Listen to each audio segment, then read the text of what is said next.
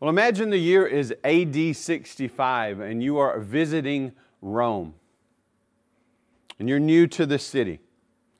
And as you walk around the city, you see evidence of a devastating fire. A fire that had spread through the city. Some are saying the emperor did it because he wanted to build things new and more grand. Others are saying Christians did it. And as you travel through the city, you hear stories and you see things like Christians, or you don't even know they're Christians, people dressed in animal skins and thrown to wild animals, nailed to crosses and put to death. Others even used as fuel for torches in Nero's gardens as his wild and wicked parties go, go on. One of their leaders, one of their main leaders of this people called Christians, the Apostle Paul, has been beheaded. Another, Peter, will soon be crucified and martyred. Yet these people are not seeking revenge. They're not plotting to overthrow the government. Their main purpose seems to continue to be to live quiet and peaceful lives as good citizens and to tell whoever they can about their leader, the Lord Jesus Christ. In the midst of all of their suffering and all of the danger, they are living for God. And you, you come to hear, you hear that one of their leaders, Peter, has written a letter to his people, to his church. And here's what it says in part. 1 Peter chapter 2, speaking to believers. You are a chosen race, a royal priesthood, a holy nation, a people for his own possession, that you may proclaim the excellencies of him who called you out of darkness into his marvelous light. Once you were not a people, but now you are God's people. Once you had not received mercy, but now you have received mercy. Beloved, I urge you as sojourners and exiles to abstain from the passions of the flesh which wage war against your soul. Keep your conduct among the Gentiles or unbelievers honorable, so that when they speak against you as evildoers, they may see your good deeds and glorify God on the day of visitation. Be subject for the Lord's sake to every human institution, whether to the emperor as supreme or to governors as sent by him, to punish those who do evil and to praise those who do good. For this is the will of God, that by doing good you should put to silence the ignorance of foolish people.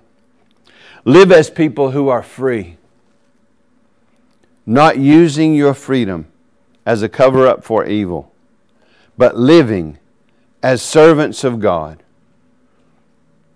Mm. Honor everyone. Love the brotherhood. Fear God. Honor the emperor honor the emperor. Nero at that time, wicked, evil, called the beast. Nero. And yet, these people who are being persecuted and killed, their leader tells them to honor the emperor. See, in context, Peter is preaching to a persecuted people, and he is addressing them as a royal people, as a richly blessed people, but a people who are exiles on the earth. This is not their home. They are passing through to the true and lasting home with Christ, the new heavens and the new earth. And on our way through, on their way through, they are to live as exiles as travelers, as sojourners. You've seen that language as they move through this earth and live in a way that is in obedience to Jesus Christ, that glorifies God, that blesses neighbor and loves Christian and even honors honors wicked rulers. They have treasure in heaven because of Jesus Christ and His resurrection. It is kept for them. They have salvation through faith alone, by grace alone, in Christ alone. They are made, we've seen it in verse 9, and I'm skipping by, but Peter is telling the Christians what, who they are in Christ before he tells them how to live in Christ. And we see that in many of the epistles. They are a redeemed people. They are a saved people. They are a special people. They are a chosen race, a royal priesthood, a holy nation, a people that are His own possession and are instruments in His hand to spread His gospel to the ends of the earth. Again, in verse 11, He says, I urge you, know who you are. See, first, He wants the Christians to know who they are and then how they're to live. They are a royal people, but they are to live as servants, like their master Jesus, who has walked this path of persecution before them. They are to be a blessing. They are to, as it says in verse 12, keep their conduct honorable among the unbelievers, so that their lives prove the glory of God and put to shame those who would speak against them. Peter, in the midst of suffering, will soon be martyred by this wicked ruler, tells the people to honor and submit to the king. So this morning we're going to focus on verse two, chapter 2, verses 13 to 17. And uh, again, he's writing to a persecuted people. I titled this Submission, Freedom, and Honor, just coming straight out of this text. And what I want us to see as we look at this text and just meditate on it for a minute, much more could be said than will be said. But I, I hope it will be helpful for us as we walk through uh, a time of difficulty uh, with the coronavirus uh, and, and the, during these times. But the main point I want us to see that as servants of the sovereign Lord, as this chosen race, this royal priesthood, this redeemed people, but those who are exiles and travelers, not looking to this to be their home, as servants of the sovereign Lord who has placed our rulers over us.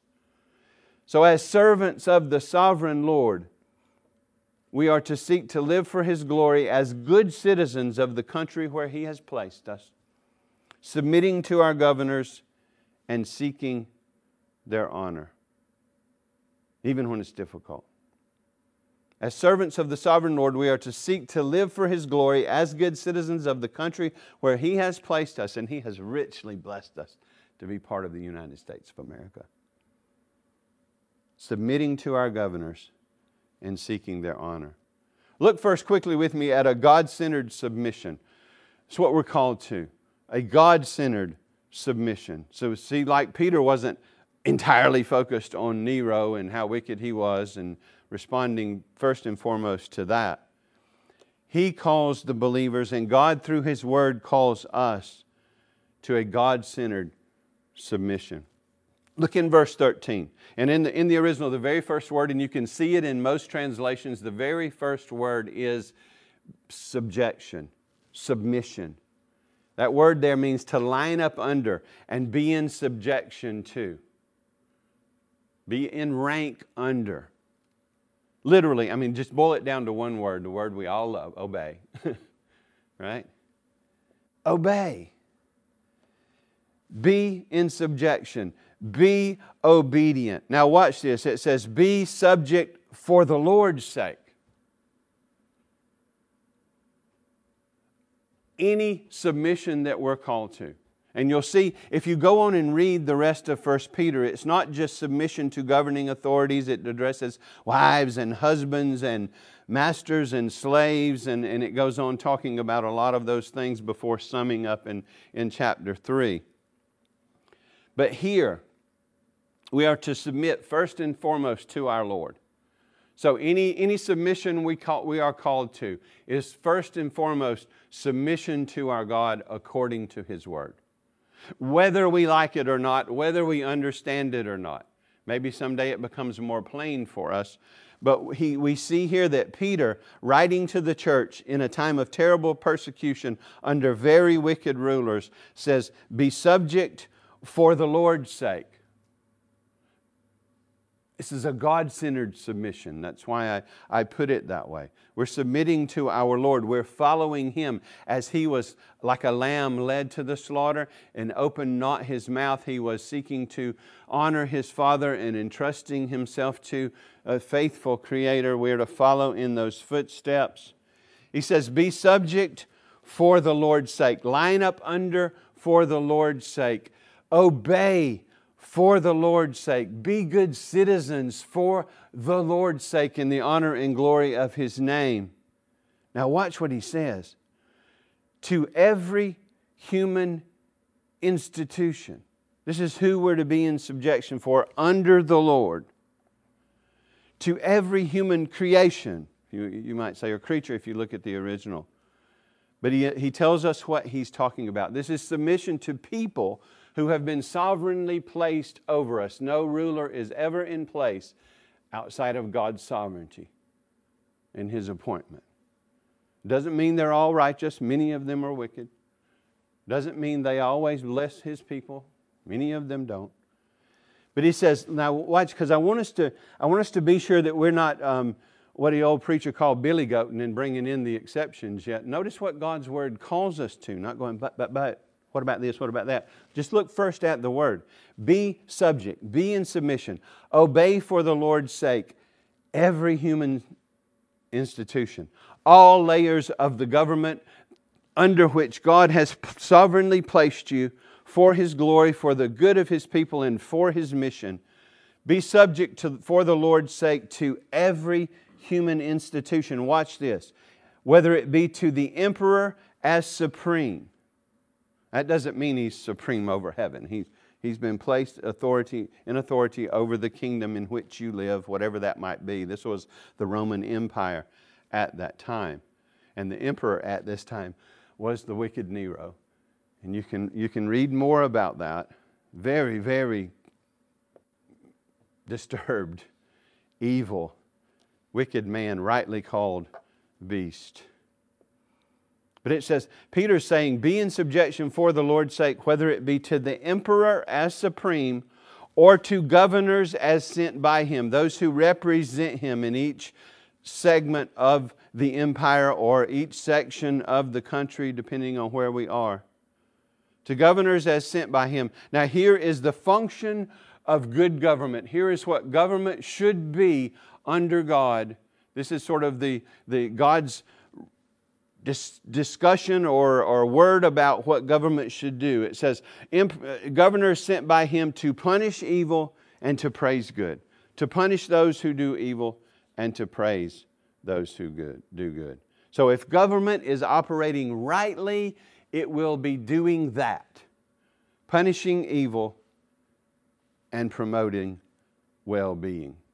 And we are to submit to our governors, even if they are evil. You can see that in the text. This echoes what Paul says. Paul says in Romans 13, I'll read a couple of verses for you.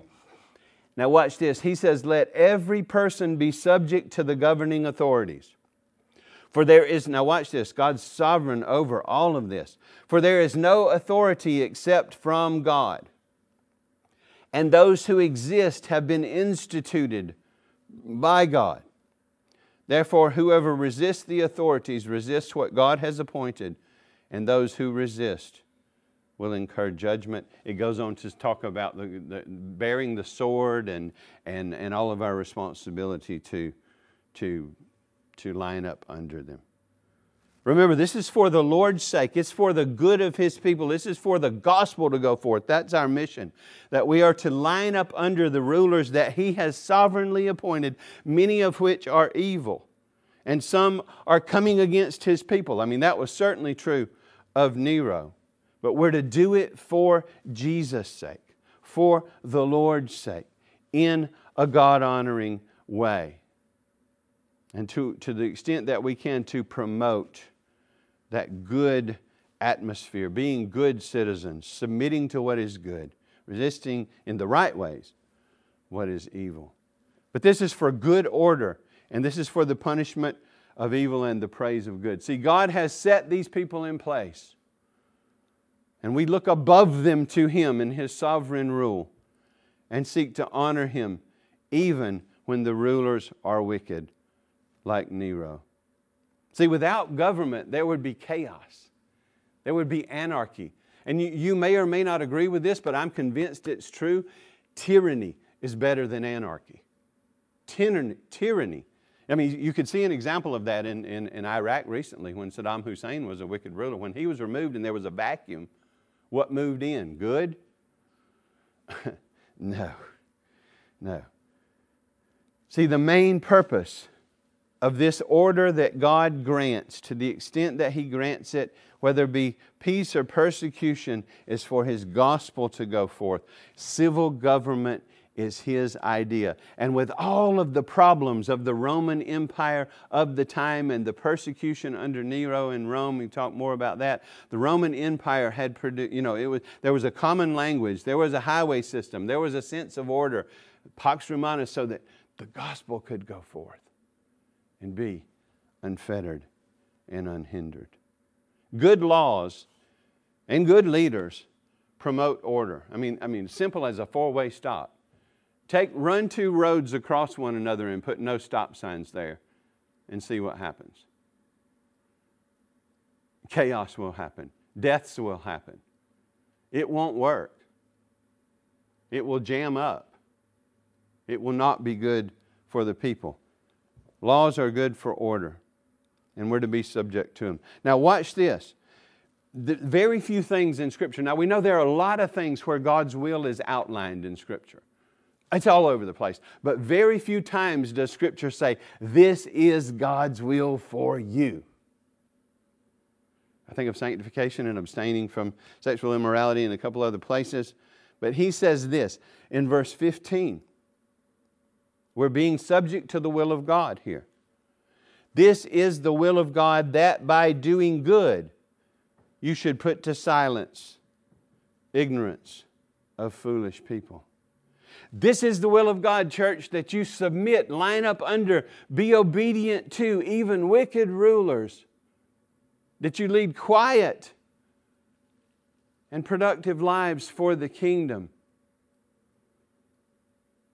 that you're not spoken against or thought to be against the good order of society. One of the things that happened in the Roman Empire, one of the things that happens in America, sometimes the church brings it on, it, on itself, is that people say things about the church, that the church is, is counterculture, you know, and in a sense we are, but it, they expect us to be against everything, to be against the government, to be against their fund, to not promote uh, the common good, to be about our own little kingdom. And God is saying, even when it's hard, strive to be in submission to those that I have placed over you, trusting that I will work in and through you for my good.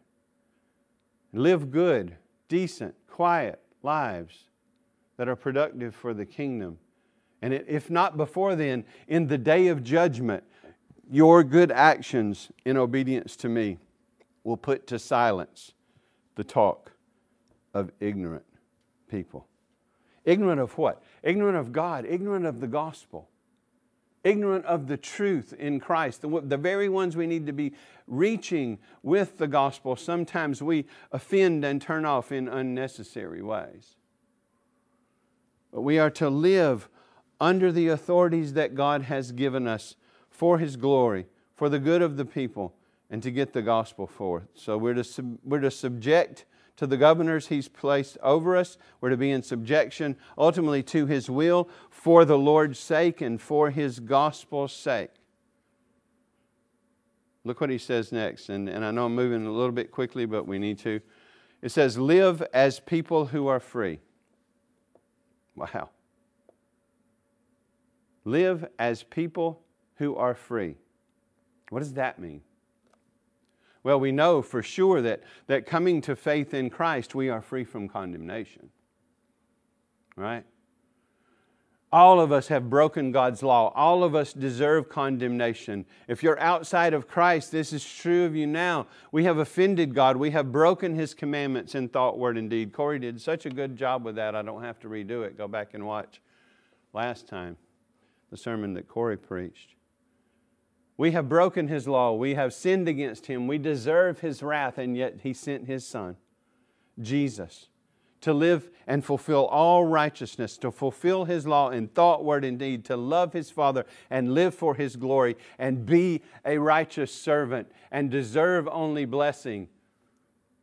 Yet he came to establish that righteous standing, that right standing for his people. So he took our sin. He who knew no sin became sin for us and suffered for us on the cross, taking the condemnation that we deserve, taking the condemnation that his people deserve onto himself, satisfying justice. That's what Scripture means when it says he died for our sins. And before he gave up the Spirit, he said, It is finished.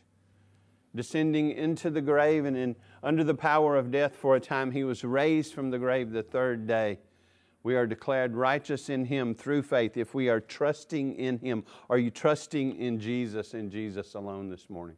Have you placed your faith by God's grace that you've come to see that you need a Savior and you've trusted Jesus Christ to be that Savior? If you've done that, that's because God is at work in you. And if your hope is in Jesus and your trust is in Jesus, you're free from condemnation because He took it for you. You're set free in this world by Jesus and empowered by the Holy Spirit to love and live for Him. See, freedom in Christ is not a freedom to do whatever you want. It's not a freedom to be your own king and your own God and just to decide. I mean, that was the mindset in Judges of an unrighteous nation that everyone did what was right in their own eyes. It's a freedom from the bondage of sin and a freedom to now love God and line up under His commandments and live for His glory, even when it's hard. See, this kind of freedom is not a freedom of a license to do whatever you want. This whole section sort of militates against the spirit of the world, where every individual or group demands its rights and understands liberty as, as everyone doing what he or she wants or thinks is best. See, freedom, true freedom, this freedom, and this will be you'll do it because you want to, because you love God. Being set free is freedom being set free to serve God, to love and live for God. See, we see our civil obedience as obedience to God who has put these rulers over us for our good, for His glory. And imperfect as they are, we live in a great atmosphere in America for getting the gospel out. I mean, we're even over the internet right now. Church after church after church after church. One of the things the coronavirus has done has put way more churches online. Some of that's good and some's bad, but the gospel is going forth. But we are free, free from condemnation, free from the opinion of men, free from the fear of man, free to love and serve God and live for His glory, free to submit even when it's hard for the sake of the gospel. So it's a God centered submission to authority. Some of you are getting nervous by now. There's something you wish I'd talk about that I haven't talked about yet because it's not in the text. I will, but it's not in this text. So it's a, God centered freedom and a God centered honor. Look quickly at this.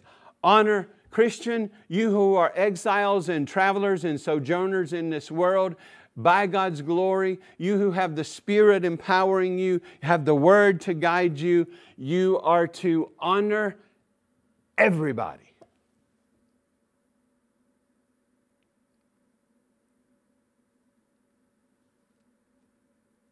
Honor everyone. What does that mean? Attribute high status to everyone. Just the Christians, right? Just those who love God, we're to honor. No, we're to honor everyone. Look at this honor everyone. I mean, come on, much of talk radio fails here. And we have to be careful who we listen to and follow. I'm not saying don't listen, honor everyone. Christ did that. Christ empowers you to do that, to, to count everyone you meet as a creation of God, created in His image, worthy of dignity and honor. We're to speak well of them and treat them well, far beyond what they deserve, because Jesus deserves it. To honor them. And when we do that, that opens doors for the gospel. But scripture calls us to honor everyone. I mean, really, you can see in this last verse I'm going to look at here sort of the summary of God's commandments to love God with all your heart, soul, mind, and strength, and to love your neighbor as yourself. And then Jesus amps that up when he says to the Christian believers to love one another as I have loved you. I've sacrificed myself for you. Now you sacrifice yourselves for one another to love one another, to be in unity. We won't all have the same ideas about peripheral things, but one mind in Christ, and the main purpose is Christ and the gospel. But the scripture says, honor everybody.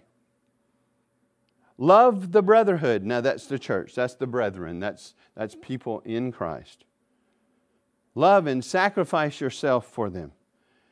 Fear God. We've already talked about that in a previous sermon. You can go back to fighting for fear if you want to uh, hear a little more about fearing God. But that's basically, yes, there is a, is a, is a trembling fear, but it's, a, it's an awe and a devotion and a reverence for God that causes me to focus on Him first and have Him first and seek to live first for Him and know that He's going to provide everything I need.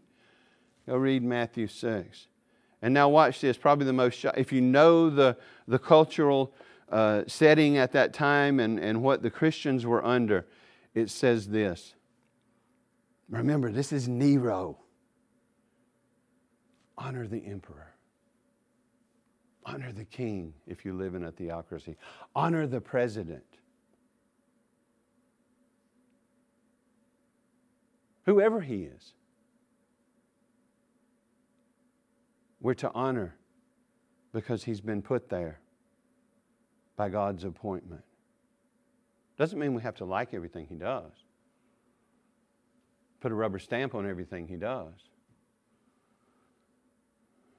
But it means we are responsible to attribute high status to them, to respect them as created in the image of God, to respect them as sovereignly placed for the outworking of His purpose and plan. And even then, see this as you were that visitor in Rome that day and you're, you're seeing what's going on, and then you hear this part of this letter, and you come, and I mean, your mouth should drop open that, that Peter would have said to the Christians who were being so persecuted honor Nero.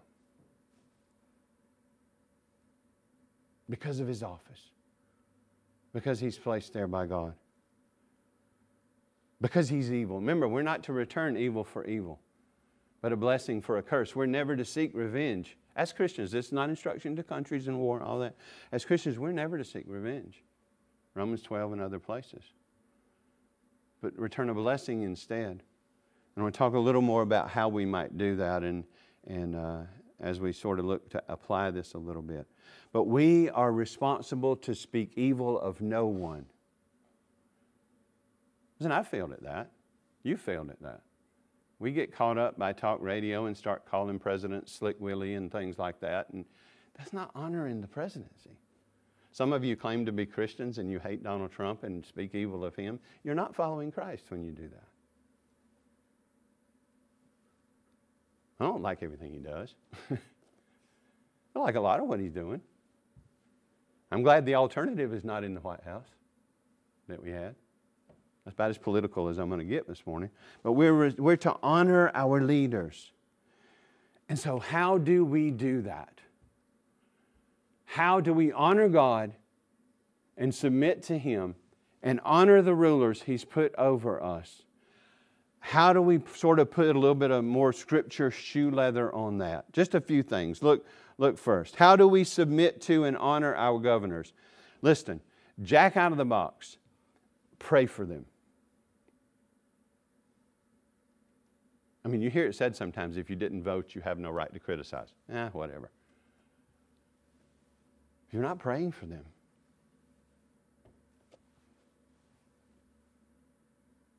With many words, a lot of sin, right? This is convicting. Are you praying for the leaders? Are you praying for the ones you disagree with? Are you praying for the ones who've made orders that you wish they didn't make and can't wait for them to be over? Because see, prayer tunes our heart to God. It, put, it tunes our heart to the needs of that leader, whoever it is we're praying for. We're praying for a lot of things, for God to give them wisdom, for God to save them if they're lost, and all of these things. But when you're praying for somebody, you're a whole lot less quick to be unrighteously critical of them. 1 Timothy 2 1 to 2. First of all, First of all, then I urge that supplications, prayers, intercessions, and thanksgivings be made for all people. Now, watch. He tells what, all, what he means by all people. And he says, for kings and for all in high positions. What's the purpose of that? That we may lead a peaceful and quiet life, godly and dignified in every way. One of the keys to our leading a peaceful and quiet life under the rulers that we serve under by God's sovereign appointment is that we are invested in them with prayer. So, you know, it's convicting, but I'll ask the question are you, are you praying for your president? And not that God would kill him or remove him from office.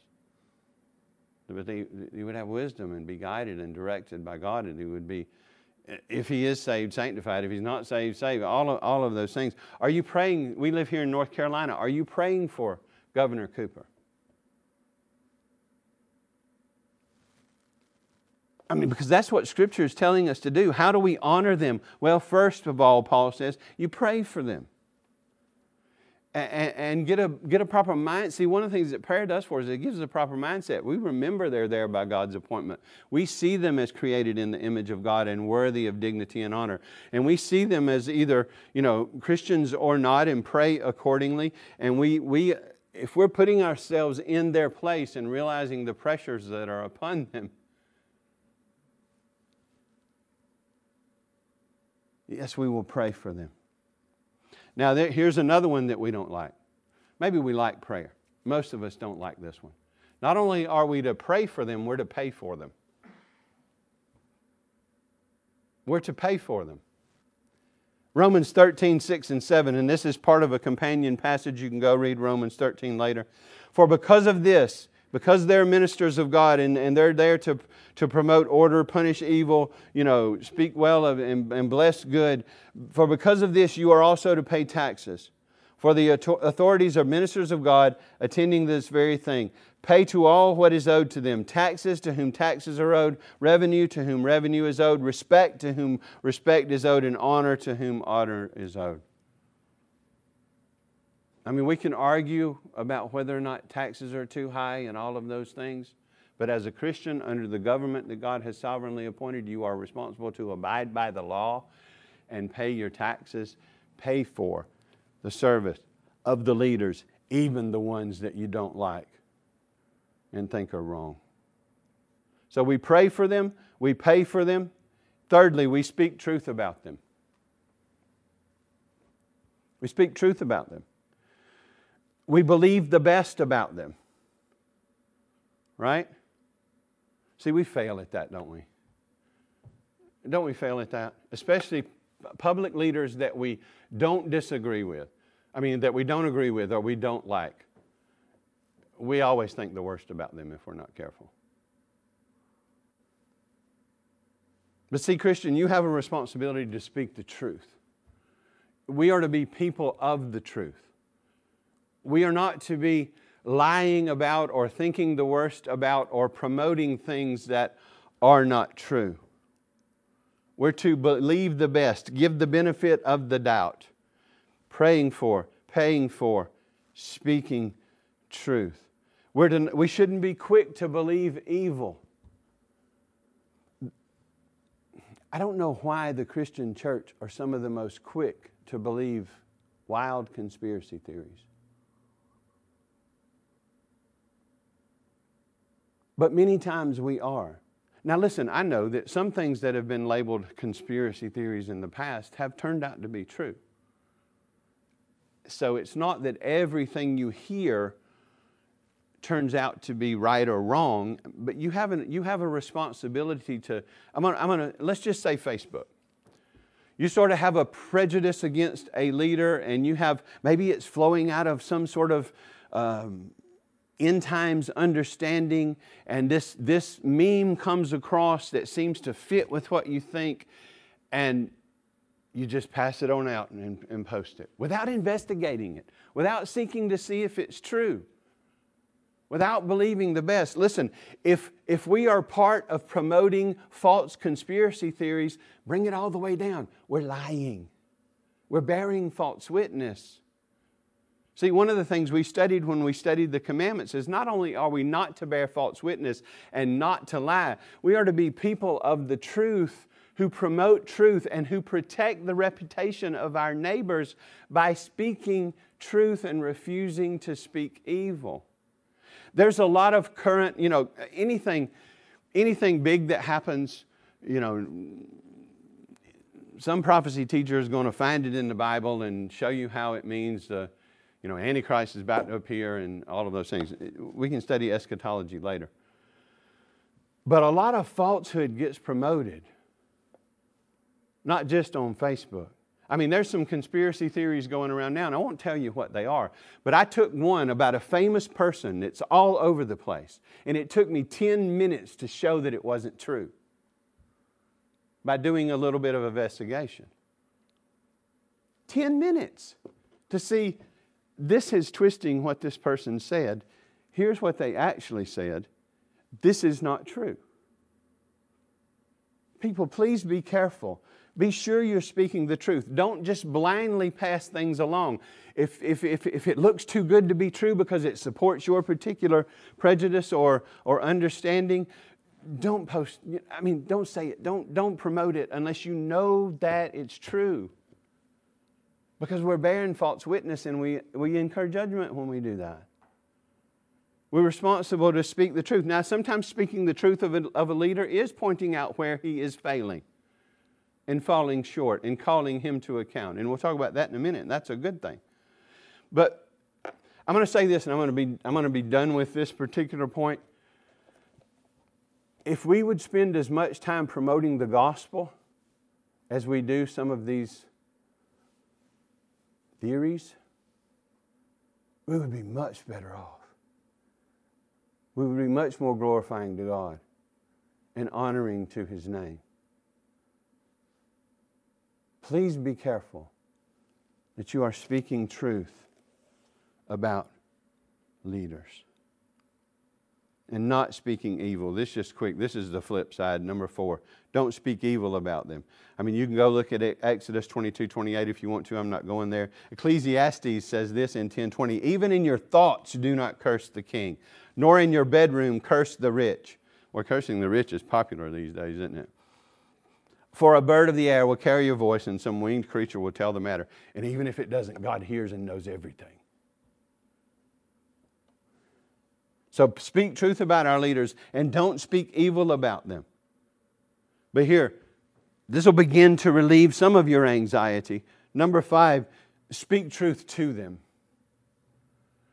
We have a responsibility as good citizens to speak truth to rulers. And you see it all throughout Scripture. Think about Moses with Pharaoh right? Think about the prophets in the Old Testament. I mean, many of them paid with their lives for speaking truth to power. Think about John the Baptist speaking truth. Jesus, of course. And the church down through the ages. Even in America, we have proper ways to speak truth to power. We have freedoms given to us by God and put into the Constitution of the United States that allows us to speak truth to power. Be thankful for that because not every country can do that, at least publicly, for long.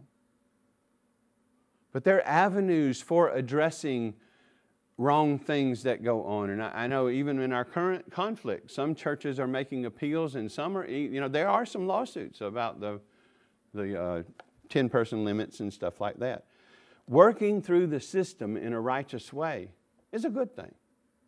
Speaking truth to power is a good thing. calling leaders to account in the right way is a good thing. But we just need to be sure we're people of truth when we do it and that we do it in the right way. And the thing we need to be sure of is that the mission, the gospel mission, is our primary focus.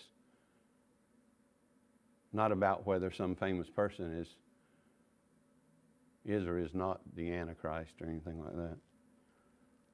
So, the leaders that we have over us, we pray for them, we pay for them, we speak truth about them, we don't spread lies about them. If we want to investigate it to find out if it's true, we should probably leave it alone and focus on gospel mission. We don't speak evil of them, but we also speak truth to them. And then, number six, we obey them. We obey them. I mean, look at the text, Peter, that I'm preaching. It says, Be subject for the Lord's sake to all layers of government. Honor all of them. Obey all of them. Live in a way that glorify God. And I'll finally speak about a little bit about what you probably want me to talk about. We are to obey all of their lawful commands. All of their laws and commands that, that don't call us to violate Scripture, we are to obey. I mean, the very same person that wrote this is the person who stood before the Sanhedrin and said, We can't help but speak of what we've seen and heard. We can't keep what you're asking us to do because we must preach the gospel. So, examining with help whether these laws are faithful or things that we can obey, we obey them unless they step between us and God.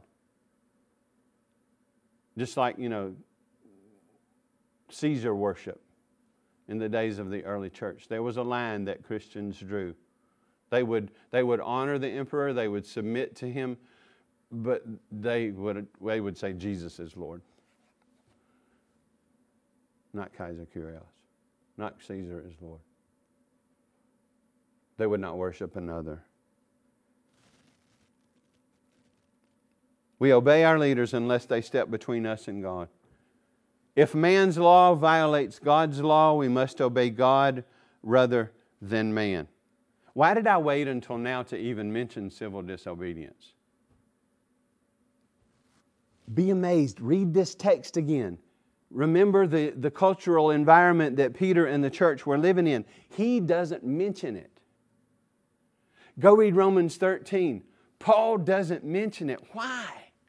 Why don't they mention it? because they don't want the exception to be the rule, and they know that for most individual Christians, this will be a rare occasion. That most of our lives should be tendered by joyful submission to God, submission to the leaders that He has placed over us, seeking to be good, quiet, gospel productive citizens in living under Him. The reason I waited is because, to my amazement, as I studied this again, Peter doesn't say anywhere anything about civil disobedience. I mean, we know Scripture does, and we have examples of that happening. And we've talked about speaking truth to power. I think most of the time that's leaders, either in the church or the government, or prophet, you know, prophets, priests, and kings were the leaders in the Old Testament. Um, because if we're not careful, the exception becomes the rule. And because we are to disobey whenever God's word is contradicted, we'll find a contradiction whenever a leader's rule comes against our desires. But 99.9% of the time, we're to obey and submit to and pray for and seek to honor and seek to be quiet, gospel productive citizens. We're not called to do otherwise. So we obey them as much as we can. We bend over backwards to obey them. Certainly, we're not going to dishonor God and sin in order to obey them. See, the, the, the, the magistrate is not given blank check authority. He has a responsibility to be a minister of God and to honor God and to make righteous rules and laws that serve and are in accord with God's word. Last thing I want to say is elect them. Elect them. We have a system by which, if there are wicked rulers in place, we can vote them out. Participate. One of, the, one of the problems the Christian church has, though, is they look for Messiah candidates who are perfect in every way.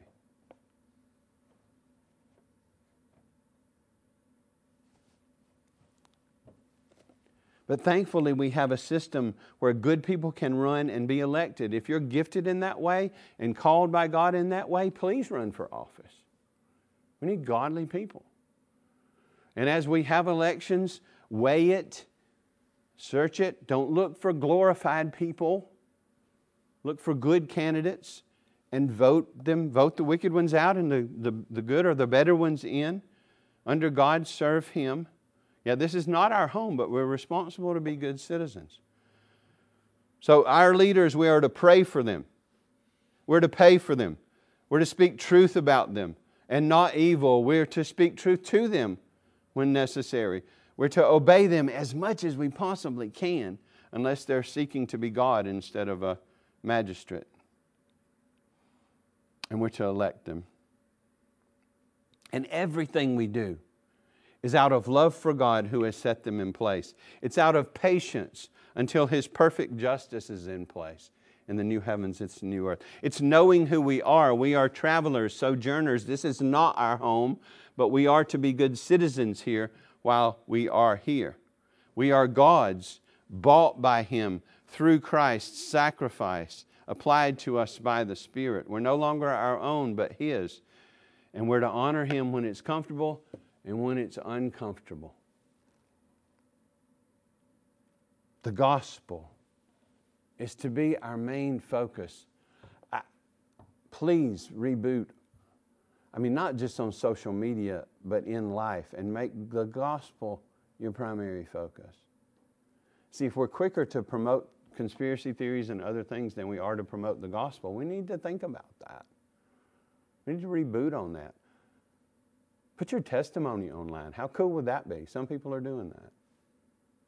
Film your testimony. Put that online. Tell how God has, has saved you.